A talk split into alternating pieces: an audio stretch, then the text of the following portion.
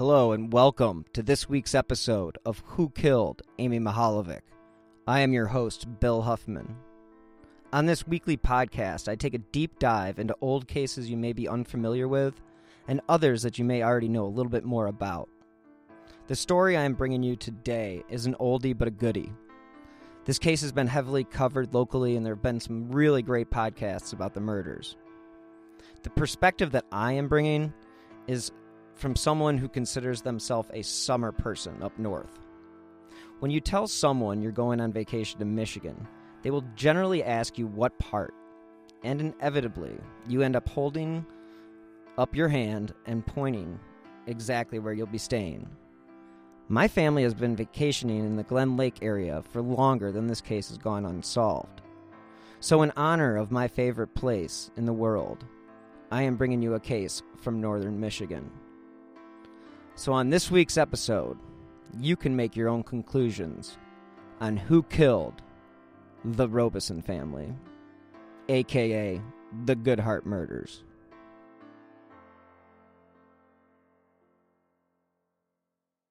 Idyllic, serene, picturesque. These are just a few words that can describe northern Michigan. The state has been tied to some infamous cases, such as the disappearance of Jimmy Hoffa and the Oakland County child killings. Historical events such as the rise of the auto industry, Motown, and the 1967 Detroit riots are generally associated with the state of Michigan. The national parks own a lot of the property in the north, and if you want to see what life looked like 80 years ago, this would be an excellent place to visit. Goodhart is a small village of roughly 500 people, something that can be said for a lot of the communities up north. Goodhart sits on Lake Michigan, right between Mackinaw City and Petoskey. And a Petoskey stone is a rock and a fossil, generally pebble shaped. It is tradition uh, when you visit the lake to search the beaches for Petoskey's. Petoskey stones aren't as abundant as uh, they once were when I was a kid because the tourism in the area has increased over the years. But they can still be found on most beaches in northern Michigan.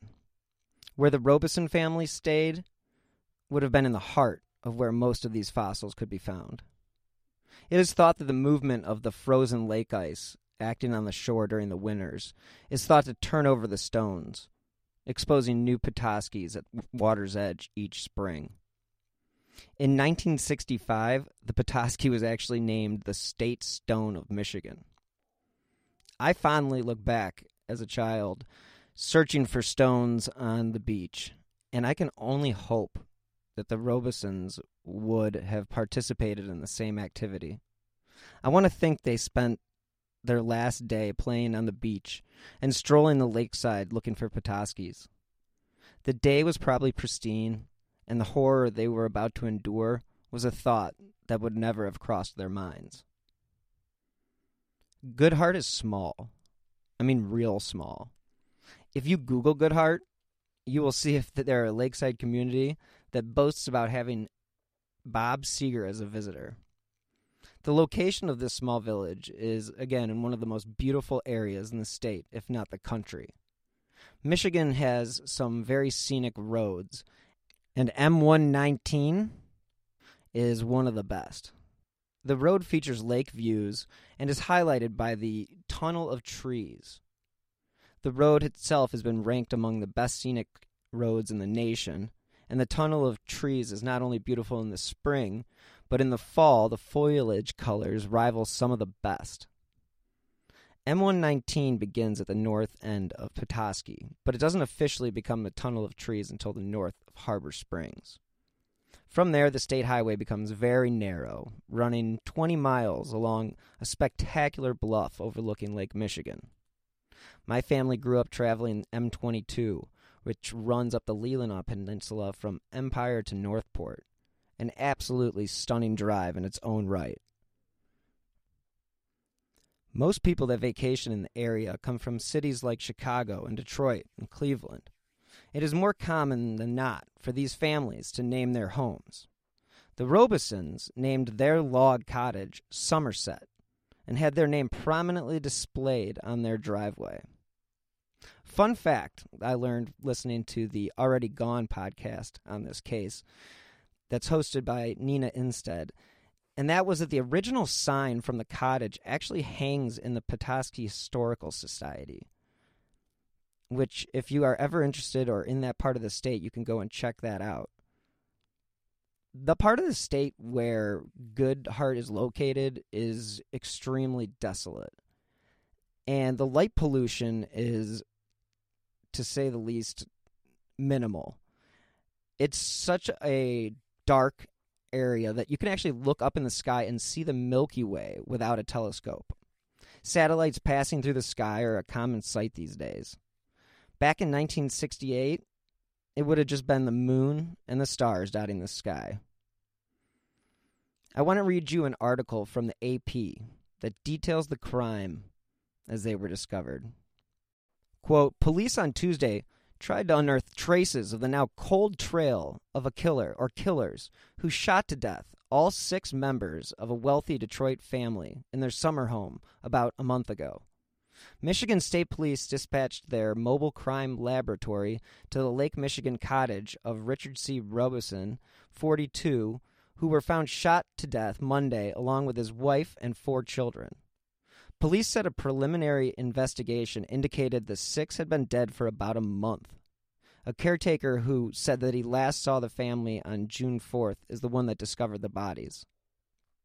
It was a mass murder, said Lieutenant Colonel Melvin Kaufman, Deputy Director of the Michigan State Police.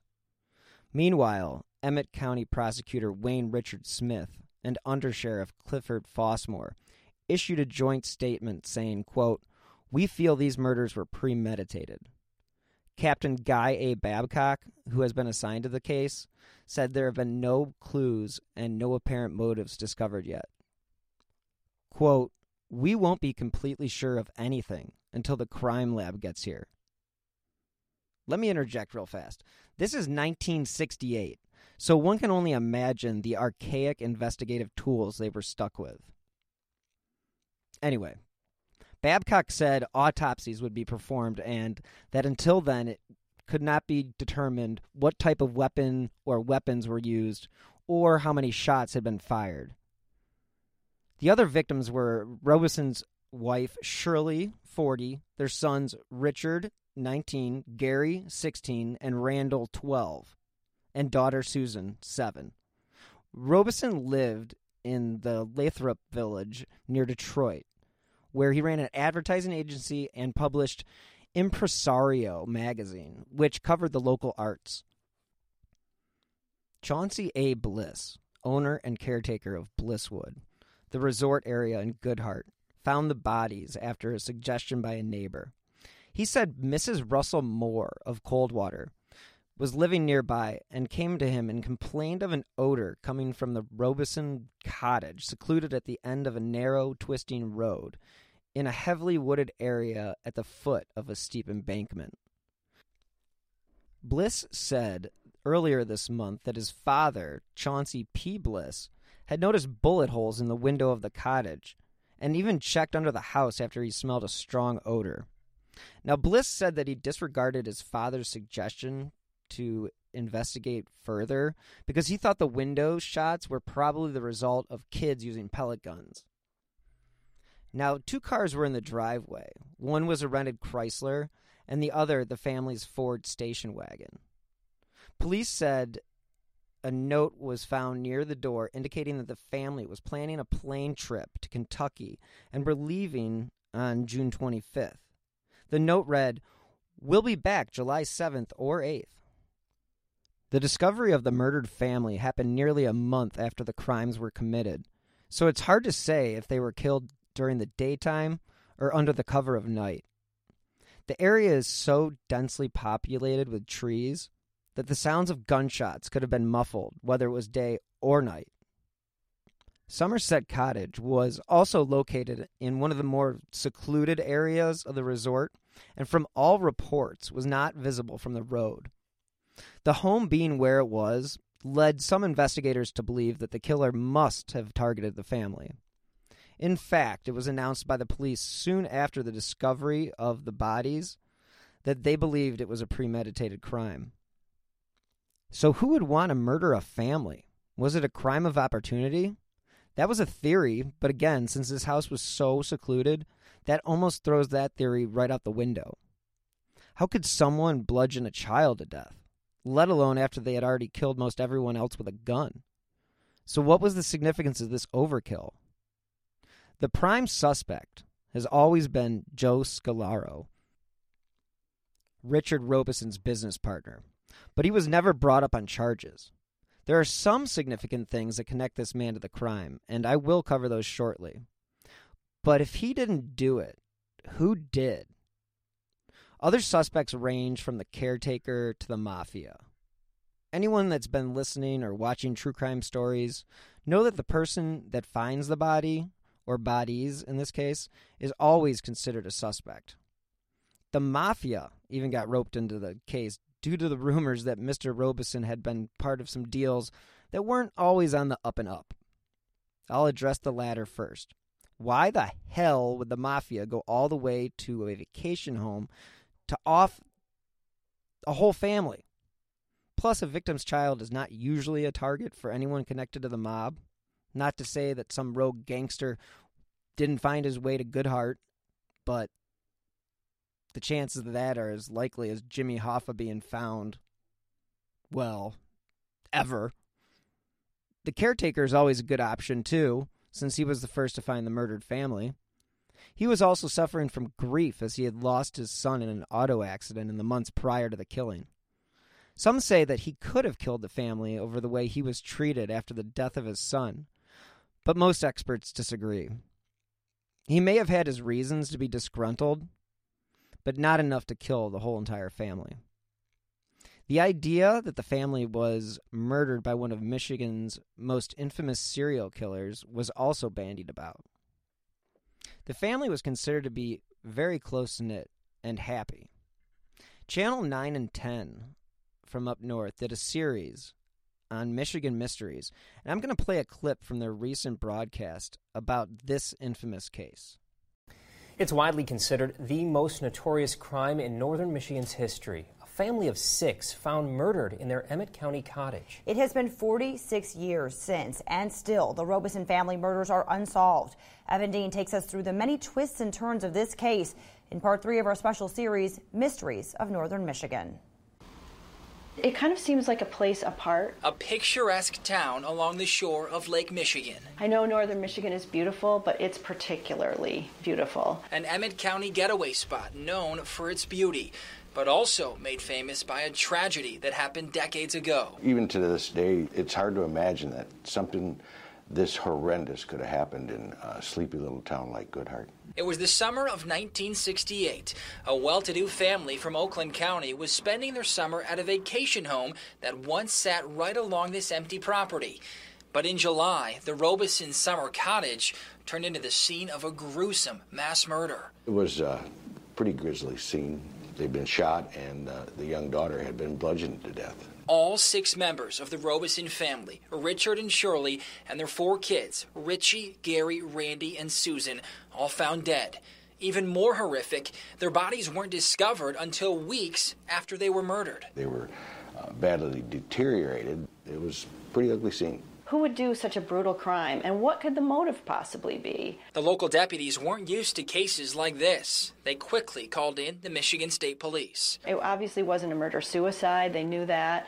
So they started looking at the neighbors. Uh, there was a tree trimmer that had been hired to trim their trees. They interviewed him and all of his helpers. I know they just about emptied any kind of halfway house, mental institution. They interviewed people at the state hospital. But all the while, police were actually starting to zero in on one man. Their person of interest at the time, Mr. Robinson's business partner, uh, Mr. Scolaro. This this downstate man, Joe Scolaro, who worked as a salesman for Richard Robison's advertising company. The evidence against him quickly started piling up. There's time lapses in his alibi.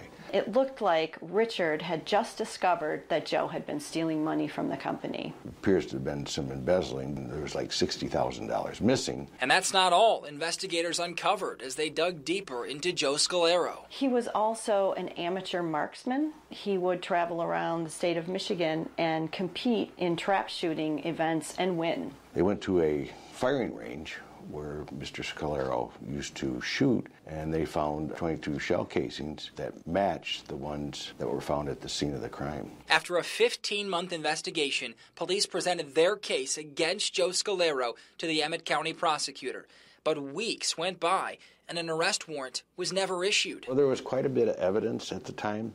Had they had the murder weapon and had a few more fingerprints, I think Mr. Nago, the prosecutor, probably would have issued warrants. Joe Scolaro was a free man. It looked like the Robison family murders would go unsolved. But a few years later, a break in the case. A ambitious prosecutor down in Oakland County decided, hey, the, the victims were from here. Maybe I can get an indictment. And they did. In March of 1973, Joe Scolaro was to be arrested and charged with murdering the Robisons. But Joe had learned of the impending charges, and when police went to arrest him, a stunning discovery. The officers went inside and they found him dead by his own hand. He had shot himself in the head with a Beretta handgun. The prime suspect in the Robison family murders had taken his own life, and left behind was a lengthy suicide note. He says, I'm a liar and a cheat and a phony, but I didn't kill the Robinsons. Do you believe what he said? He failed three polygraphs. He says he's a liar and a cheat and a phony. You figure it out. Almost 41 years have passed. New technology has emerged. Evidence has been retested for DNA, but it hasn't helped. And more than four decades after their deaths, the Robison family murders are still unsolved. The case continues to be open. Maybe someday the murder weapon may get discovered, but until that time, it'll stay open and it may remain a mystery for years to come. And for some, one big question still remains. And I've always questioned a family of six, how one person could do it. The question is, did he do it himself or was there somebody involved with him? That's the question. Reporting for Northern Michigan's News Leader, I'm Evan Dean. Author Mardi Jo Link says she believes Joe Scolaro acted alone in the murder. Police did not comment on whether a specific person has been investigated as a possible accomplice. Up north is a place to go to get away from the monotony of everyday life. Murder just doesn't happen in the north. It's too tranquil for such an act. But apparently, not everyone received this memo because the Robison family was slaughtered right in their very own cottage. The solitude of Goodhart, Michigan was disrupted by this unthinkable crime. The story of a family being murdered quickly gained traction nationally, and everyone wanted to know who killed the Robison family. Stories began circulating rapidly. A Detroit family of six murdered on vacation. Family killed on the shore of Lake Michigan. Six bodies found at Blisswood. The murders were by far the worst that Michigan had ever seen. And police believed that there was more than one weapon used in this multiple slaying. Mrs. Robison was found lying in the living room with a blanket placed over her body. Three of the children's bodies were found in a hallway leading to the bedrooms, and the bodies of Robison and another child were found in a bedroom. Police said Mrs. Robison was criminally assaulted before her death. As mentioned before, bullet holes were found in the east window of the cottage, and a blood-stained hammer was found outside. The Robison family was apparently getting ready to leave the cottage because the family car was packed, and a note on the door read that they'd be back on July 7th or 8th.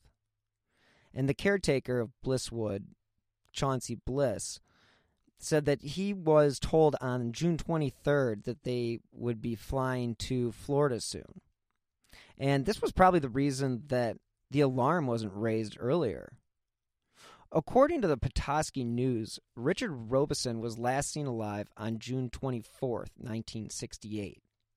He visited the home of Chauncey Bliss to pay his respects following the recent death of Bliss's son in a motorcycle accident. 24 hours ago, I found out the person that I'd been dating and seeing for the last six months is a con man. That is my sister Emma. Andrew Tonks's lies had been so convincing, she'd invested $300,000 with him. However, the tables were about to turn on Andrew. What he didn't know was that Emma had discovered his real identity. But to get any chance of justice, Emma had to act like it was business as usual. Coming up in this series, and that's when murder all this stuff goes through my mind. I'm really, really scared. I'm assuming Sarah has watched too much Netflix and figures I've been defrauding you. Couldn't be further from the truth. That's what this was a real life story that seems so unbelievable, but it was actually true. A true story that all starts with one simple swipe to the right. I'm Sarah Ferris. And I'm Emma Ferris, and this is my story Conning the Con.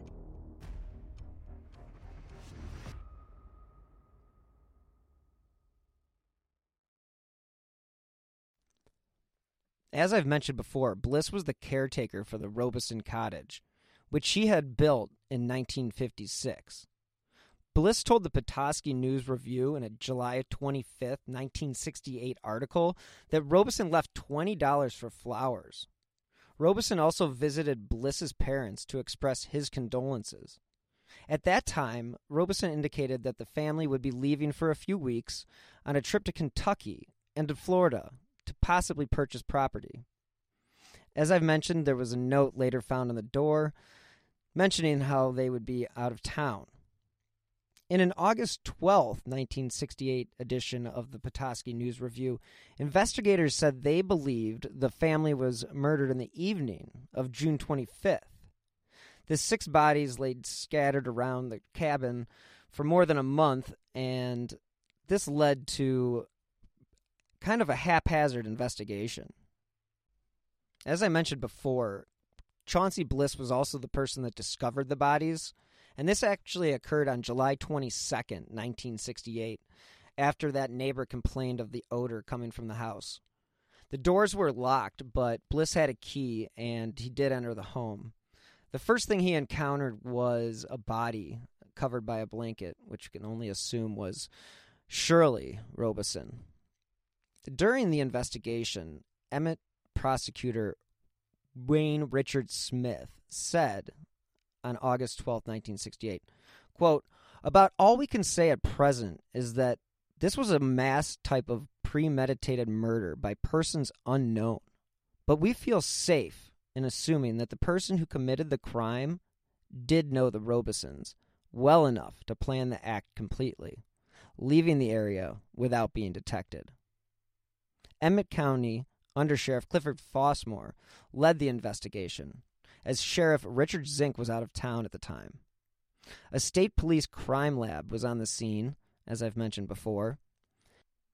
The bodies were removed the following day and taken to Petoskey for autopsies.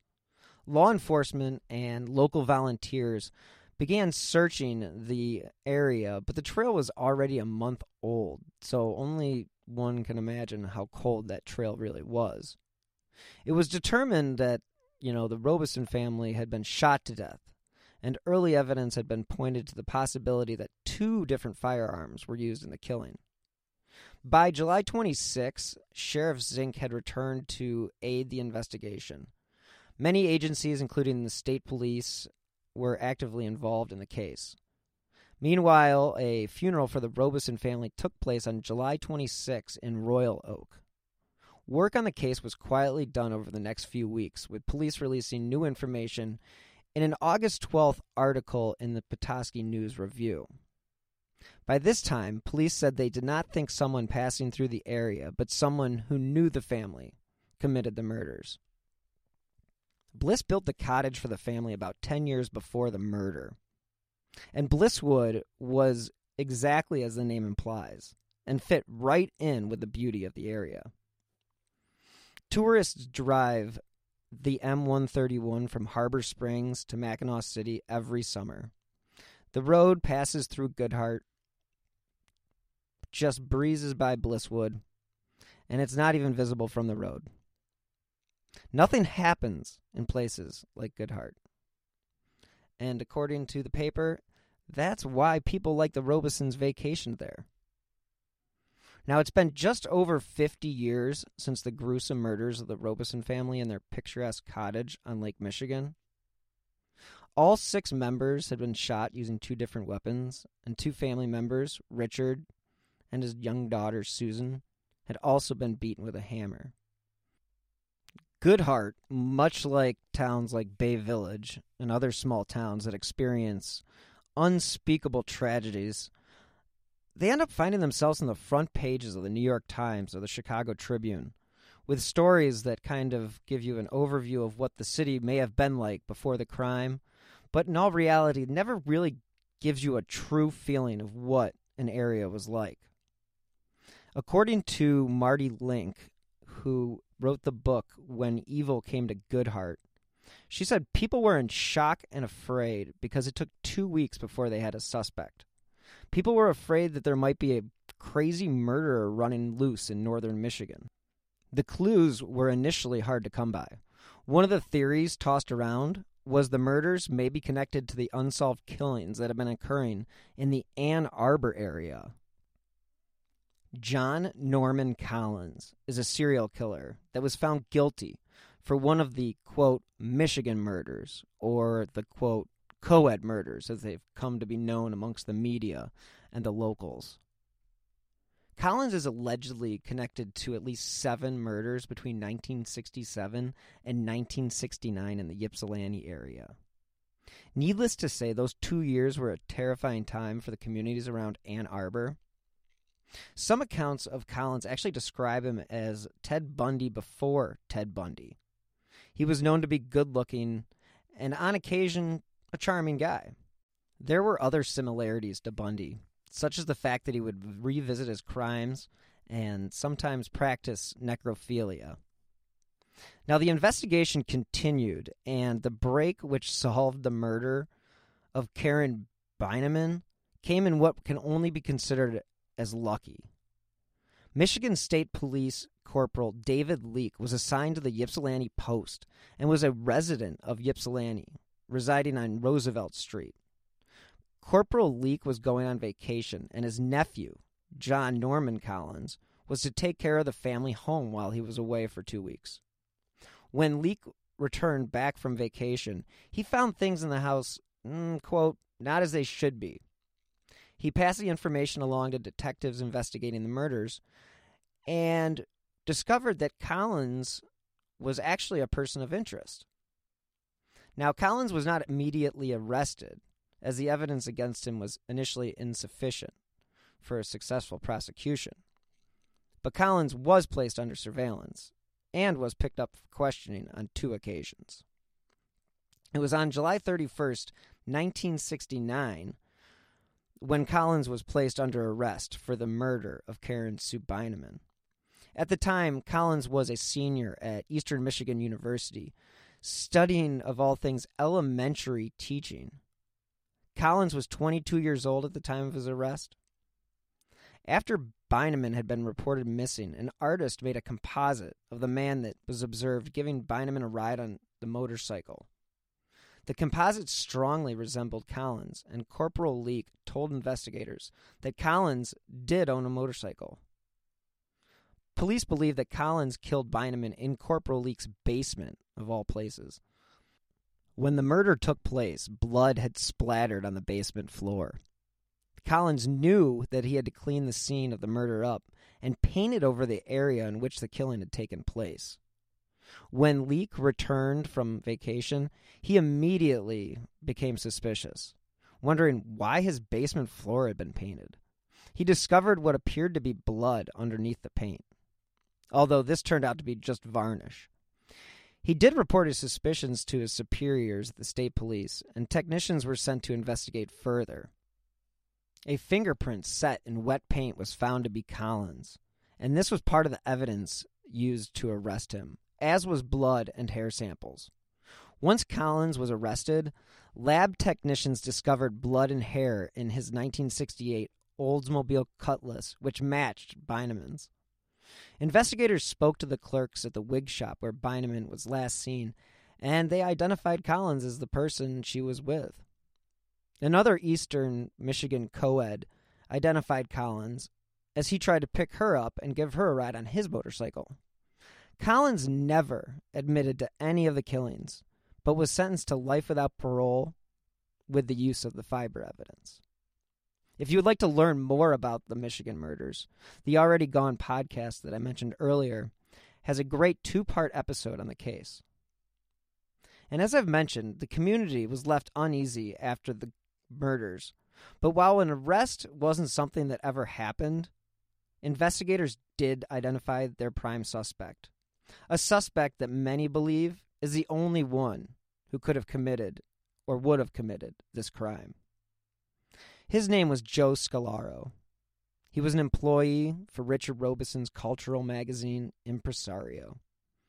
By most accounts, he was smart, a former military sharpshooter, hence the bullet holes. He knew how to use a gun, and perhaps most importantly, he may have had a reason for wanting Richard Robison dead. There was financial motive as it became apparent after the murders that Scolaro had been stealing from the business. Scolaro stood out to investigators, so they focused more on him. And the more they worked on Scolaro, the more they came to believe he had to be the killer. According to the news review articles at the time, Scolaro was an employee for Richard Robison and had been granted almost full control over the businesses prior to the death. It was later discovered that money had been embezzled from those businesses. Scolaro was repeatedly questioned throughout the investigation.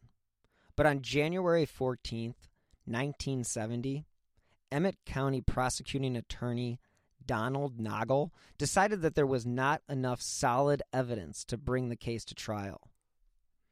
Lie detector tests have been known for being inadmissible in court, but I will state the fact that Scolaro did fail three of the tests that he was given. Scolaro's alibi is also unsubstantiated, and there were other connections to the crime scene. According to Mardi Link, quote, the only piece of physical evidence besides the shell casings was a bloody footprint, and it was so important that police got a saw and cut the floor that this bloody footprint was on. It was obviously left by the killers, so they checked all of Joe Scolaro's shoes and they found a match. Unfortunately, the pair of boots that made the match were brand new and had never been worn. But they matched perfectly now that we learn that Joe Scolaro was known to buy two of everything two suits, two shoes, two guns, and he probably had a pair of boots that he had two of, but he got rid of the pair he wore the night of the murders. Quote, they learn that he owns the gun that is the exact replica of the gun that they believe killed the Robisons, an AR 7, Link said. They determine that his AR 7 doesn't match what they do find out is where he likes to target shoot. So they go and visit this place downstate, comb the area with metal detectors, and they find shell casings.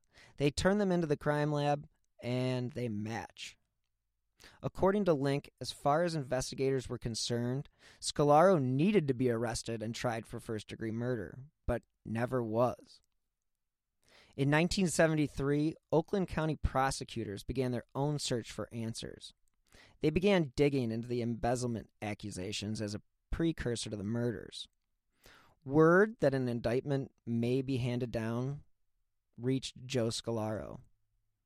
And according to the paper, this time he decided to handle it on his own terms. Quote, one morning, the police down in Birmingham get a 911 call. They show up to an office and they find Joe Scolaro dead by his own hand, Link said. He committed suicide with a 25 caliber Beretta gun, the second gun that was used to kill the Robisons. Before Scolaro killed himself, he had spent five years being considered the number one suspect. The public never understood why he wasn't ever arrested for the murders. But the fact that Scolaro committed suicide on March 8th, 1973, kind of led people to believe that he may have been hiding something. Although, in his suicide note, Scolaro denied killing the Robison family, and an excerpt from the suicide letter says, quote, I am a liar, a cheat, a phony, but I am not a killer. I am scared and sick.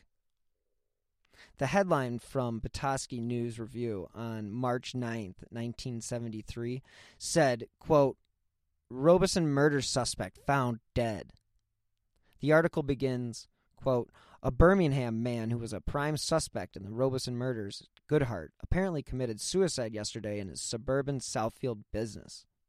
Joseph Scolaro III, 37 year old former partner of Dick Robison, was found dead at about 3:30 p.m. yesterday, about four and a half years after the six-member Robison family was murdered while on vacation in a cottage 25 25 miles north of Petoskey. Scolaro's death has tentatively been ruled a suicide by Oakland County Medical Office, which stated he died of a gunshot wound to the right side of his head. As I mentioned before, a 25 caliber automatic pistol was found at the scene. At the scene were also two notes tacked to the door of his office. One was warning his mother not to enter. The note near his body was the one that read, I am a liar, a cheat, and a phony, but not a killer. Now, he also wrote a handwritten suicide letter that said, P.S. I did not kill the Robisons. It had been an uneasy life for Scolaro since the Robison family was found dead in July of 1968. It was over the five years that he was still alive that police continually questioned him about the murders and his close ties to the business. Quote, The police told me I did it, he was once quoted as saying to the Detroit Free Press. And they said, quote, If I didn't pull the trigger, I know who did. Shortly before the Good Hart murders, Scolaro had become a major influence in Robison's advertising and publishing corporation. When Robison began traveling extensively in 1968, he turned almost full control over to Scolaro. He justified it with a $700 per week raise. Scolaro joined the business in 1965 after an advertising career which included employment with the Birmingham eccentric. After the murders, Scolaro purchased the businesses, and it was found that it was not financially healthy as once believed. Even though an insurance agency had valued the businesses at $800,000 by an estate analyst, it later became a financial shambles. Scolaro first became a suspect for obvious reasons. One, he had been involved in a business with Robison that was believed to be thriving but was found to be in bad financial condition because of shady dealings. Police found that over a three year period, between thirty and fifty thousand dollars was swindled from the prominent Robison advertising client, Delta Faucet Company. It was also found that before the murders, $60,000 in funds had mysteriously disappeared from the Robison agency checking account and was never used to pay bills as intended. Two, before he was murdered, Robison dramatically increased giveaway circulation in his art magazine, Impresario, and used unauthorized full page ads for an airline to make the magazine appear more prosperous than it was. Robison allegedly promoted a $100 million scheme that police could never pin down beyond simple schematic drawings.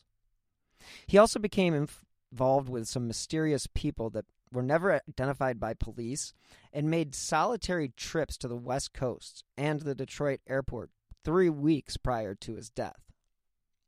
The most elusive clue was the gun set given to the Robisons by Scolaro. The set was a matching pair of 25 caliber Beretta automatics. The guns were believed to have been used in the murders, but were never found.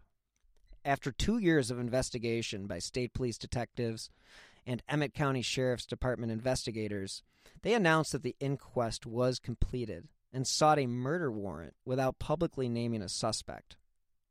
Emmet County Prosecuting Attorney General Frank J. Kelly, however, declined to issue the warrant, stating that vital evidence was lacking in the voluminous police report.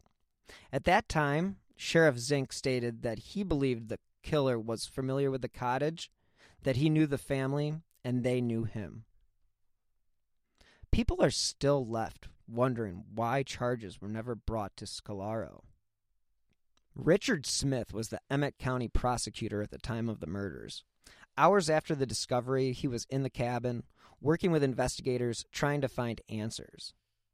Smith was considered a lame duck prosecutor at this time because he did not plan on running for re election. And so this may have been a reason why charges were never brought.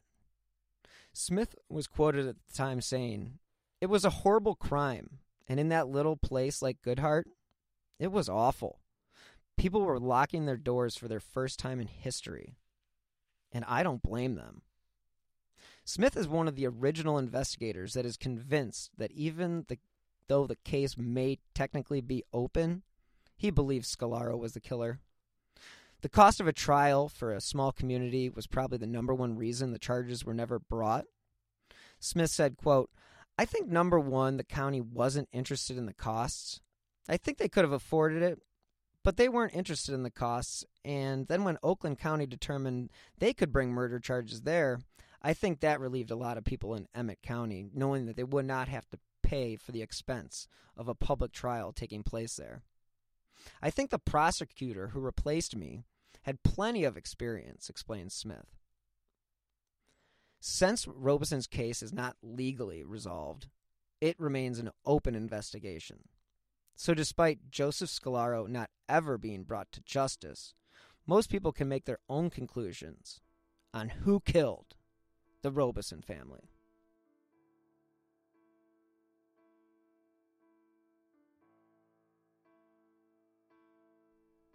Thank you so much for tuning in this week.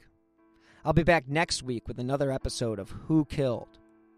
If you know anything about the murder of the Robison family, please don't hesitate to contact the FBI. Anyone with information can call the FBI at 1 800 CALL FBI or on their website fbi.gov/tips. Tipsters can remain anonymous. If you enjoy this independently produced podcast, you can help support the show and independent journalism by clicking on the donate button on the bottom left on whokilledamymihaljevic.com. You can also support the show by becoming a patron on Patreon. Yes, that's right. Who Killed Amy Mihaljevic is now on Patreon. And for as little as $5 a month, you can keep the lights in this studio on and the recorders running. Any amount is appreciated, and it will allow me to produce a weekly show. If you could leave a five star review on Apple Podcasts or wherever you get your podcasts, that will also help get the show the attention it deserves. And if you have any information in regards to the murder of Amy Renee Mihaljevic, please don't hesitate to contact 1 800 CALL FBI. Thank you again. As I mentioned before, be safe.